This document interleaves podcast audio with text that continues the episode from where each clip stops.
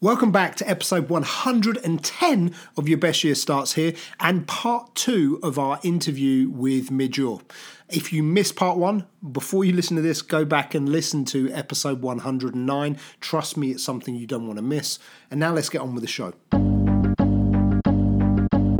Your best year, it starts right here. Your best year, it starts right here.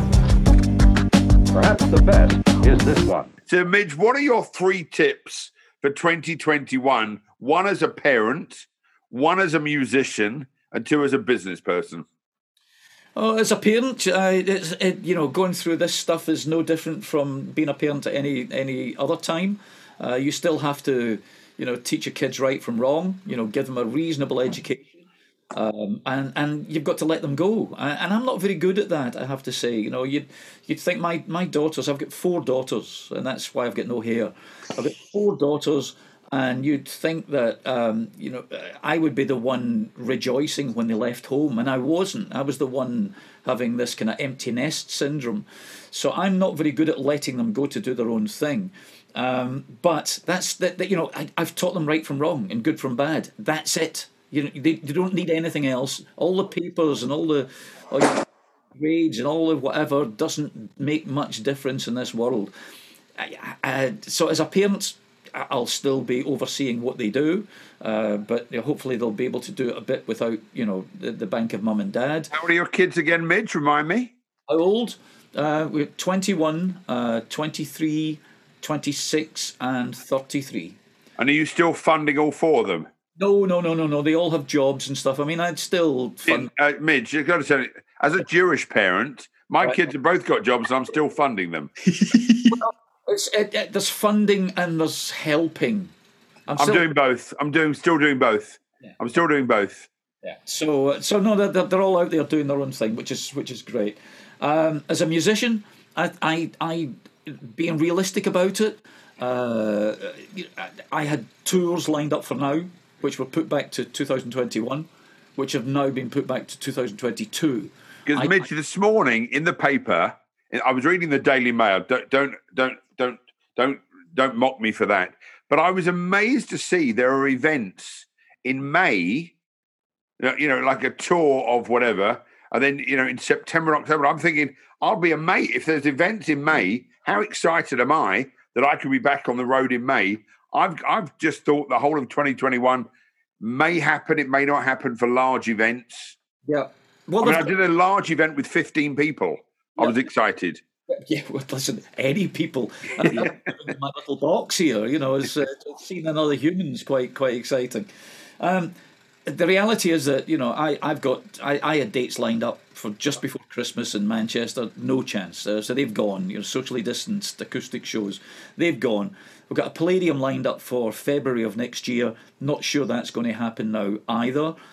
So everything is malleable. You just have to be like a Boy Scout. You have to be prepared. Did you see Prince Charles yesterday? He was at the where Johnny Rotten played in the late '70s. Him and Camilla went to this nightclub. I think it was to try and promote the UK hospitality industry. Right. And he was just strumming one finger on the table. But at this live event in a nightclub, there were 15 security people, which I thought was over the limit, plus two people on stage. It just looked the most... Of all the people in a nightclub where the Sex Pistols were... So Charles signed a bit of brickwork. Nigel, you realise you're about to send me into a tangent, because, Midge, isn't it true that you actually got asked to be in the Sex Pistols? I was asked to be in a band that turned out to be the Sex Pistols. Yeah. Yes, I was stopped in the streets of Glasgow in 1976, I think it was. And the guy who stopped me was it turned out to be a guy called I've forgotten his name now. Managed The Clash.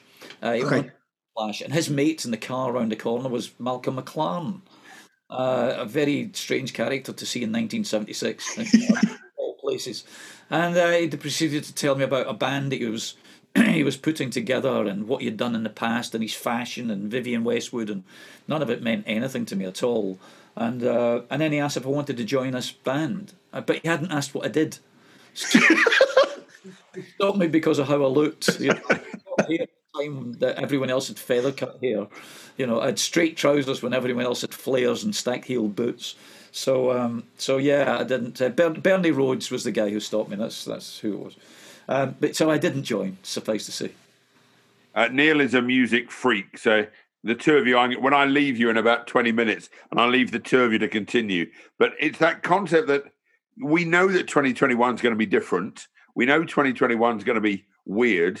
And even though the vaccine, you know, apparently there's a vaccine landed in the country today, the very first one. But you're I don't know how much older. See, Neil was about 11, so he's not going to get it for a long time. You and I, Midge, are nearly the similar age. We're getting to the vulnerable group here. So we're not as old as my wife. She'll be getting it first because she's over 60 now. But this concept, we're not going to be free to fly until I think May. No, I know it's a weird time. And not just the fact that, you know, we can't get together, we can't get in the same room to do anything. You know, you can't do it for your speaking things, I can't do it for performance. You know, we keep talking about it, but you have to plan for it with the backstop that it will move. So every gig we do, we now think we'll try and book the same venue a year later because that one might not happen. The problem we have in my industry is that We're the peak of the iceberg. We're the little bit you see on stage behind the microphone. You know, all of us, whatever level you happen to be at. There's a massive infrastructure underneath that allows you to do that, and that infrastructure is dying. They're getting no financial help whatsoever from anywhere. So, and we're talking a multi-billion-pound industry for the UK. The amount of money that there's, the entertainment and the speaking stuff, the corporate stuff, weddings, you know, whatever, all of this stuff that all comes under the same umbrella is dying. So the problem we have is that when we are allowed to go out and play, everyone's going to be fighting for the same venues. Yeah. Everyone's going to be fighting for what's left of the PA companies, you know, the sound companies, the lighting companies, the trucking companies, the caterers, the, you know, the buses, all of that infrastructure that we need. They're falling by the wayside as we're sitting talking right now, and that's a major problem for people. So even if we're allowed to go back out and do it, you know, physically, health-wise, the infrastructure might not be there to enable us to do it. So we have a multitude of potential problems in front of us. Then, on top of that, we have the lovely Brexit. We have this whole scenario. I was hoping we get through the whole interview without the B word. No. Do you know what a carny is? No, you're going to tell me, but I'm sure. A carny is a huge document that we used to have before we were part of the EU when you travelled into Europe. And every time you cross a border, you know, that starts from the UK into Europe, going into France or Belgium or whatever. You have to have this carnet, which is a detailed inventory of every single piece of equipment you are carrying with you. Mm-hmm. So every border, somebody says, okay, carnet, and they look it up and they go, I want to see box 26, 135, 221, and they have to pull everything out the truck to open it all up and show them the microphone that's in this huge flight case underneath all the other microphones. So that is what we're back to now. Okay, well, that's all I travel with, Midge, is one memory stick on purpose. Well, you better have a carny for that. No, but what I realised a long time ago was I didn't want to have any extra stuff. And you know my friend Jeff Ram. So Jeff and I now do virtually all of our speech now without slides. So we just use props. You know, I'm big into chocolate. So, you know, so I bring out my bar of chocolate with my zookeeper. I've then got my animal hats. And that I'm trying to work a system out that I never have to take anything with me, because you know what it's like taking touring kit about. It gets lost. Then nobody knows where it is. There's the carny and all the rest. I've tried to make my business as the least amount of paperwork involved. I get paid in advance. I don't want to get involved in invoices. And I'm trying to, because I know that 2021 and even 2022, so I had an event for May for a school, 300 school teachers. Yep. They then moved it to the 4th of January. Okay. So I was excited. and it was at Watford Football Ground. I thought that would be big enough, yep. You know, 300 teachers in a football ground. I've just been told we've got to move it to the 21st of December, 2021. But the best bit was, Midge, they said to me, how's your diary for 2021? I went, choose a date. I mean, it was just like, I mean, I had 131 engagements pulled. Yep. I filled most of it up over the time because similar to you, so I did New Zealand last Friday night. Now, you know, I'm a nice Jewish boy. So we had the candles lit at 7:30. Yeah. I had chicken soup with my family. 8 o'clock, I had to go into my office to speak in New Zealand because it was 9:30 in the morning. My wife brought me in, obviously, a little bit of apple crumble and custard in the middle. And at 9 o'clock, I'd finished my speech and I was having coffee at home. Now, that beauty of our, obviously, you and I both want to be on stage, but the idea that I could earn some money from home, give a talk to 150 people, because New Zealand's open again. So yes. Is Australia. So is Dubai. But we just can't get there. Yeah. I know it's funny. It's a means to an end. I'm not sure. I mean, there's a lot of talk of, you know, huge corporates, certainly in London, certainly in the big cities, you know, now thinking, well, okay, do we need the overheads of having these massive offices that, you know, we don't need to use? So maybe now a lot of companies are rethinking how they will work in the future, where they have a much smaller office for when, you know, key people have to get together and sit around a table or sit and have a discussion or whatever. So there's still some kind of human contact, some kind of interaction. And a lot of things will be done like this. Mm. But it's not... Look, from a networking point of view... It's not a replacement for face-to-face. Yeah.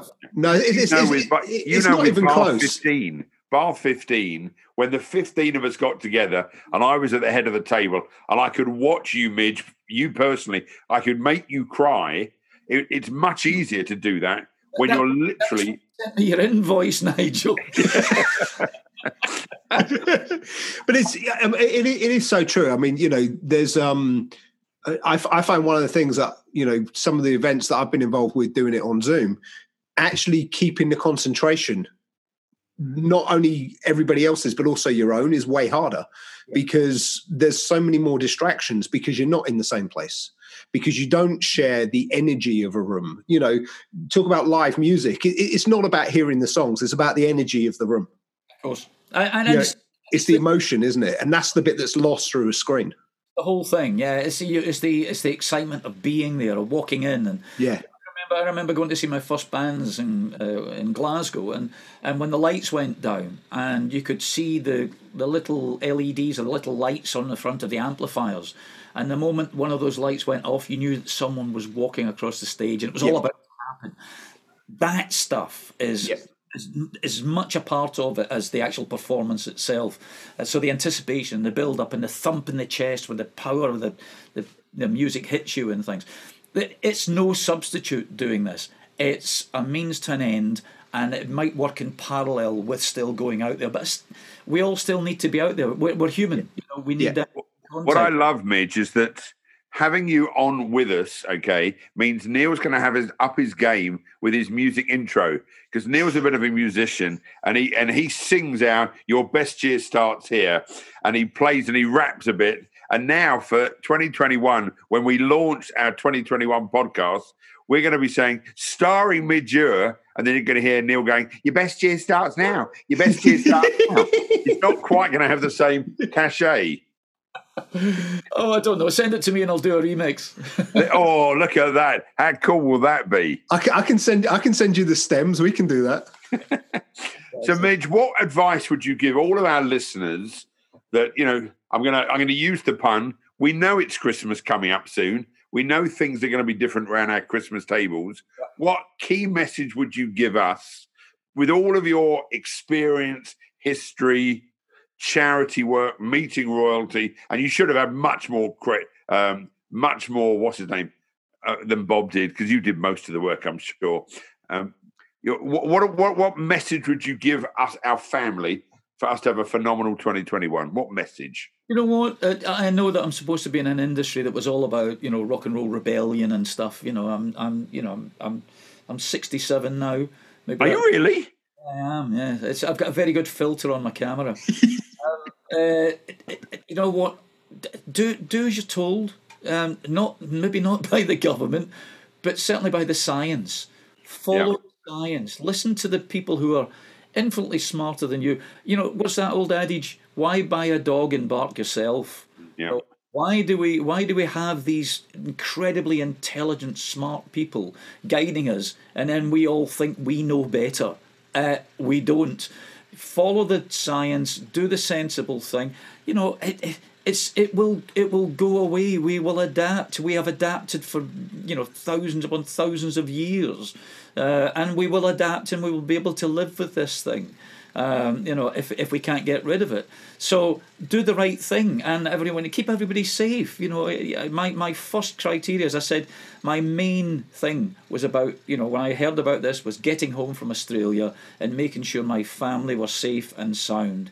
That's it. It's no different from anything else. If you know, it's the same scenario. And of course, keep doing what you're doing. You know, you have to be malleable. You have to be able to adapt. As I said, my favourite thing wouldn't have been sitting in a little box like this, singing into a lens, and chatting to people around the world. But I've grown to love it. I've grown to miss it. If I don't do it for a couple of weeks, I find myself, you know, getting a bit stir crazy. This keeps me sane.